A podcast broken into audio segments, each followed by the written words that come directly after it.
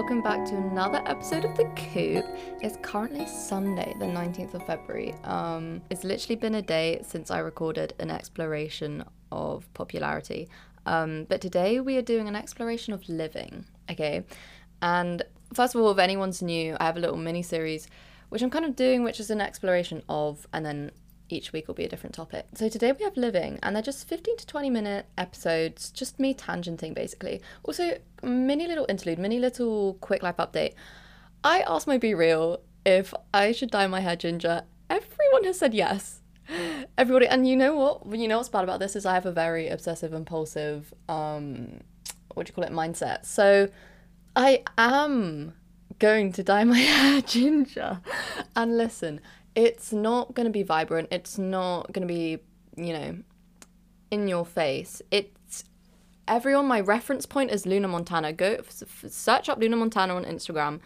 That kind of color hair is where we're going for right now. That is our inspiration. It's like a brownie ginger. I like to call it gingerbread almost. Do you know what I mean? Um, and I asked my sister. She immediately said no. And you know what? I've tried a whole bunch of like he- like editing things, like editing apps and filters, and I kind of love it. Like I kind of love it. I'm kind of really obsessed. And you know why? It's also because Emma Chamberlain not so long ago also did it. And not to cop like I'm not just following popular culture. Okay, I'm not just conforming to whatever Luna Montana and Emma Chamberlain does. It's just they proved to me how good it looks and now I'm convinced I can pull it off. Even though realistically I probably will look like a fool. I'm thinking also why not? I'm also thinking YOLO, okay? And that also will segue into you know an exploration of living which is we only live once. I'm not going to deep that too much otherwise it will probably make me really sad. But in reality you only live once and why like why would i just spend my life having the same hair color? Just because i'm scared of what other people are going to say just because i'm scared i'm going to hate it. Okay well if i hate it i can just dye it brown. If i hate it well lol. It's a giggle at least. Do you know what i mean? So anyway now I'm thinking I have to do it. It's just my sister. I just need my sister's approval and then I'll feel very validated. But I've had like a bunch of people, all my friends said yes, my BeReal said yes, so I'm thinking, hmm, hmm, guys, I think it's a yes from me. I'm kind of terrified, but also I don't know when to do it because it's half term now, so it would have made sense to do it in half term, but like half term's over. We will solve this at a later date. Anyway, onto my actual episode today, which is an exploration of living. So, first of all, I think a lot of people question, you know, what does it mean to live? What's the purpose of life? All this stuff, you know, a lot of hard hitting, very philosophical. I still don't know if it's philosophical or philosophical. You're gonna have to bear with me on that one. Um, but it's that kind of question. And me and my friend Bo, I meant I'll probably mention her a lot on these episodes on these little series because it's it's all kind of explorations that we have together. We existentialize a lot and this is one of them, but she came up she like said something that really really had me gasping, really had me absolutely astounded by her intellect. And she basically said I mean, I don't know if people have thought this before. Maybe it was not that astounding, but it was pretty astounding to me. And she basically said, if people are always searching for a meaning for life, like if you're searching for it in the first place, doesn't that mean that it's just not really there? Like if you're having to search for it, then it's clearly not there. And it really hit something in me. Okay. And I put this idea forward to my therapist, and she says, well, no, because if, you know, if I lose my glasses, that doesn't mean that it's never there. They clearly were there. I've just lost them. I'm just re- I'm just going and search for it. And I'm like, aha. But the difference is with this is that your glasses were there in the first place. The meaningful life has never been there in the first place. How can you lose something that never existed? It just means it's not there. Do you know what I mean? And if we just kind of extrapolate this a bit, kind of dig deeper into the so called meaning of life, I think at the end of the day, there shouldn't be a meaning to life. If you're trying to find meaning in life, it's to me, it just sounds like it's because you're questioning your purpose and you're questioning why life is what it is. I feel like if you're content with your life, you shouldn't be questioning the purpose behind it. And like maybe that's a very general, like sweeping sentence. But even if you're I don't know, you could be really happy, right? And still questioning the purpose of your life. But it's kind of like why do you need to question life? Why can't you just let your let let you live? I mean, I personally feel like I try to find a purpose to life because otherwise I feel like life is very meaningless and life is very pointless because I'm like, well, then what's the point? You know, then what's the point of all this if it doesn't mean anything? Um but I think what I kind of when I really thought about it, what I kind of got, what my definition is of the meaning of life is literally just the impact you leave behind. And I think this is the thing. I think death obviously scares a lot of people. It's like, it's this thing where it's like, it's this huge unknown, obviously, like, no one knows what happens. But then it's also kind of like, well, if you die, then, you know, no, you're not going to be remembered. And this could get quite deep, but I don't mean it in a deep way, but I remember Billie Eilish, um, in one of her interviews, she basically said what gives her comfort is that one day she's gonna die and no one's gonna remember who she is. And uh, that's like a very when I first heard it, I was like, that is so depressing. That is so like sad. And then I think it's just a matter of mindset. Like if you look at it in a different way, it's like, well, you know what? She's so true. Like we do only have one. It's literally just like YOLO, but it's said in a more depressive way. But it's like we do have one life. We are going to be forgotten. So it's like, why do we let society or like whatever, why do we stop ourselves from just doing what we want because we fear we fear judgment, we fear whatever. You know, why are we letting that stop us from just completely I don't know, just having everything that is to life right now? So I think the whole thing with like people being worried about, you know, what's the meaning of life? You know, if we're just gonna die, like what's what was my purpose then if I'm just gonna be forgotten? The point is, it's it's not how you're gonna be remembered, you know, in the next hundred years. It's how you're remembered right now, right in this present. And I guess, I mean, I don't know if this episode kind of links to my other episode on living in the present, but I think a large part for me of what the meaning of life is, if we want to give it a definition, is literally just how you impact people right now in the present. It's not about how you'll impact people in 100 years. It's not about how you'll be remembered, the legacy you leave behind, because ultimately that legacy is going to die out. Like, even someone, and I know, see, but this is the thing with like artists, musicians, poets, whatever you know they their legacies they leave behind is how they're remembered when they're gone. And i suppose that can bring some people comfort. John keats for example feared death hugely because i think he don't quote me on this but i'm pretty sure he got tuberculosis when he was pretty young like in his 20s maybe. So he had death facing him at a very early age and he like this obviously feared like he feared this because he was like you know how am i going to be remembered? And in his poems he basically says that his hope in for when death comes is that he'll be remembered through his writing, he'll be remembered through his poetry, which is his legacy.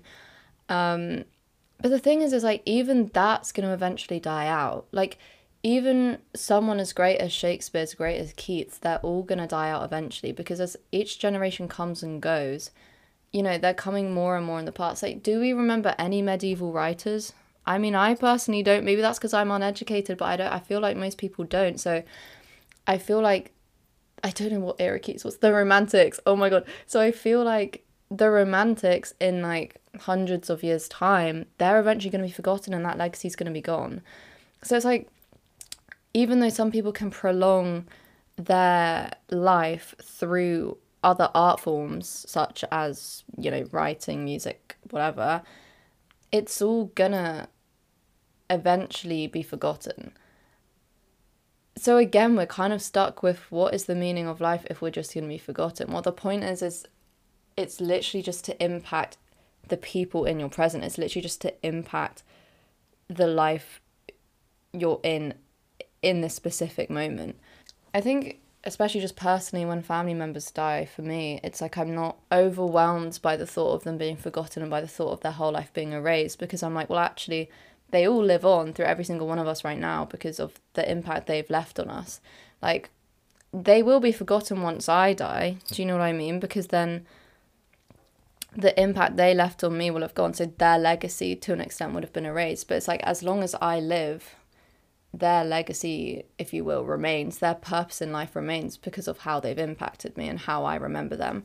You know, it's all kind of about memory. Um, so I feel like that's kind of my take on the meaning of life, if you will. But again, it's subjective. People can make it what they want. You know, I feel like a lot, I mean, you can shape the meaning of life how you want to, if that's, you know, based on what's going to give you comfort and based on what's going to make you feel like life is more worth it and life is more purposeful. But to me, I kind of feel like the whole point is that it's not, it doesn't have a purpose. Like, it doesn't need to have a purpose. I think it's nice to not have that pressure and to just be like, well, I'm living because I'm living, and that can be enough. Do you know what I mean? Um, and also, this kind of brings me on to the definition of living. I think, you know, to like literally, it's, I don't actually know the Oxford Dictionary definition, but I presume literally scientifically it's like you're breathing, your heart's still beating, you know, you're living. Um, but I think in the kind of like age we're in now, as in like, not like millennia, but like as in like the age I'm at now, 17, is kind of seen, I feel like a lot of people see living through rebellion. They see it as like smoking or drinking or going to parties and like doing stuff and being rebellious. And I feel like for me, it's not necessarily been pressurizing, but I've looked, you know, I'm nearly, t- I'm turning 18 in a couple months, and I was looking back on my teenage years and I was like, I haven't even lived. Like, I've barely lived.